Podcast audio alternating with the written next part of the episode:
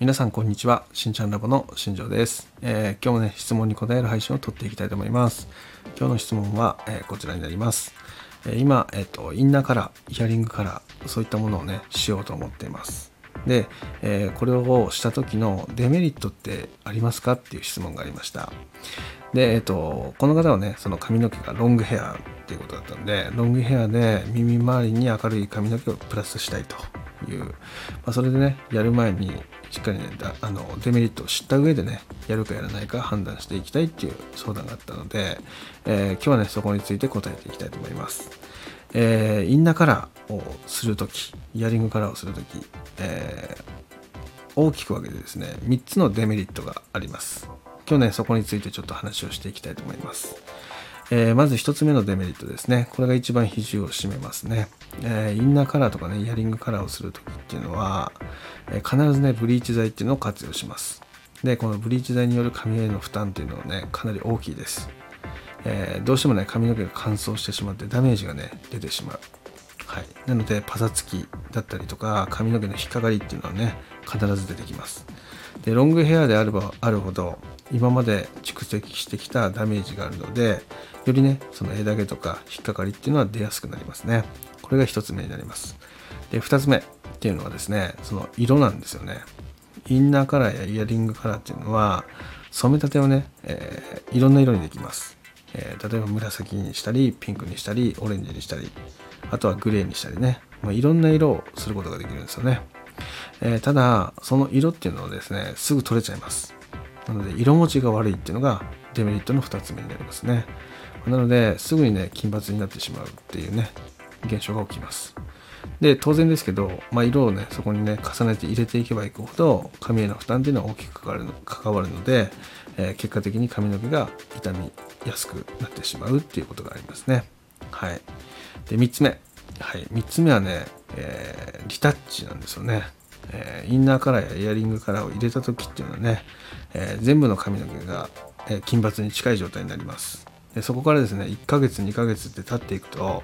えー、黒い髪の毛が出てくるんですよね。はい。その時に、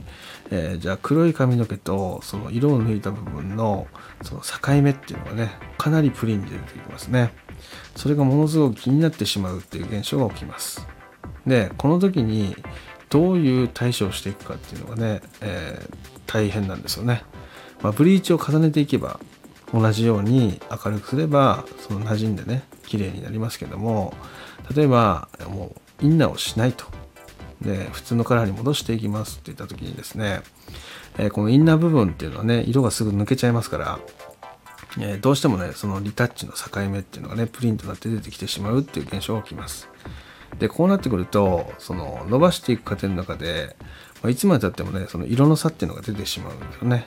それが気になるっていう人がね中にはいらっしゃいます。これが3つ目の、え、デメリットになりますね。で以上この3つっていうのがねその自分がそのインナーカラーやイヤリングカラーをする時に、え、別にそこまで気にならないかなっていう場合はバンバンやってもらって大丈夫です、ま、ただ、え、ちょっと引っかかるの嫌だなとかあとは色抜けそんなするんだとかね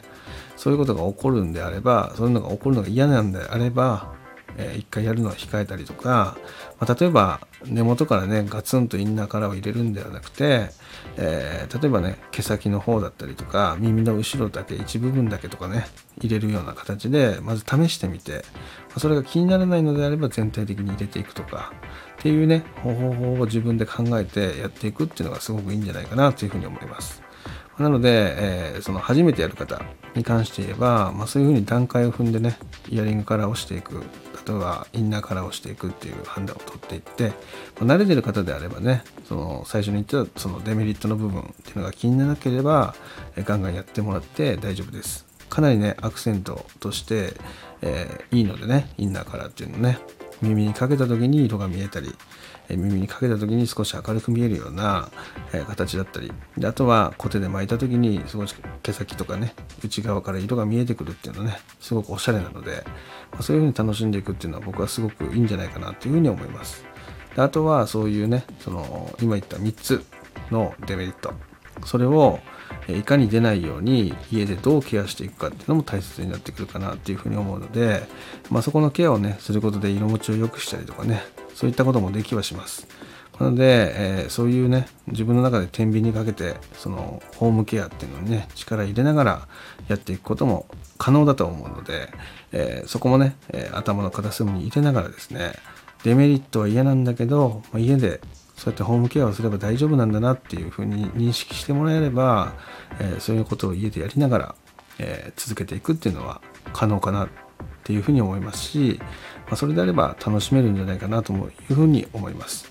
で今はねそういうカラーシャンプーとかねそういったのも出てきているのでカラートリートメントとかね普通にドンキで買えます、まあ、なので、えー、そういったアイテムをね活用しつつ、まあ、自分のその内側のインナーカラーを楽しんでいくっていうのも一つの方法なので、えー、雰囲気を変えるっていう意味ではねすごくおすすめなメニューになってますので、